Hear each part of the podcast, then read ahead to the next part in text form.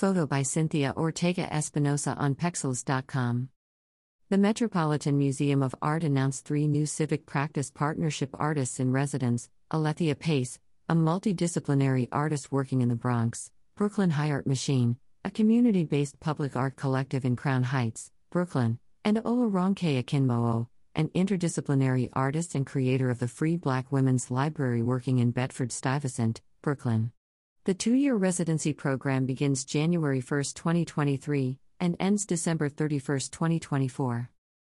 Launched in 2017 as part of the Met Civic Practice Project, the Civic Practice Partnership is a collaborative residency program for artists who are socially minded in their practice and will implement creative projects in their own neighborhoods across New York City. These dynamic artists will develop their ambitious projects over the next two years while engaging with works of art in the Met collection and also participating in Met programs. Alumni of the Civic Practice Partnership Program include Rashida Bumbray, Miguel Luciano, John Gray of Ghetto Gastro, Mei Lum and the WOW Project, and Toshi Reagon. The Civic Practice Project is made possible by the William R. Kenan Jr. Charitable Trust. Max Hollein, Marina Kellen, French director of the museum, remarked, I am delighted to welcome Ola Ronke Akinmowo, Brooklyn High Art Machine, and Alethea Pace to the Met Civic Practice Partnership Program.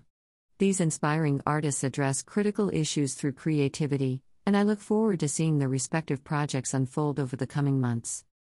The 2023 to 2025 Civic Practice Partnership Artists in Residence. Alethea Pace is a Bronx based multidisciplinary choreographer and performer.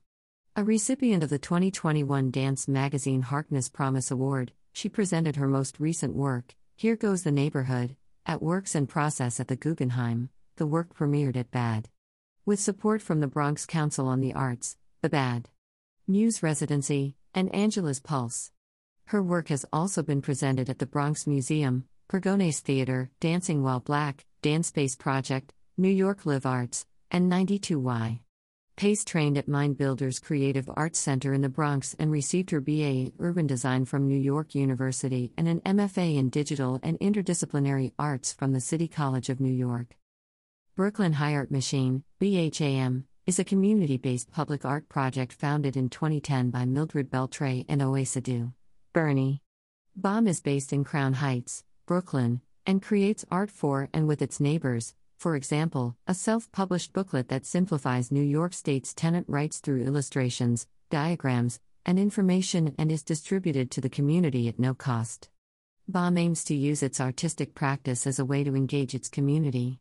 Its workshops and projects take place on the street to encourage participation by all and foster a creative and generative space on the sidewalk, thereby creating an engaging public space within communities that are often overlooked. Examples of BHAM's works include an annual art installation known as Fence Weaving and an ongoing family portrait project that documents the ever evolving families in the Crown Heights neighborhood.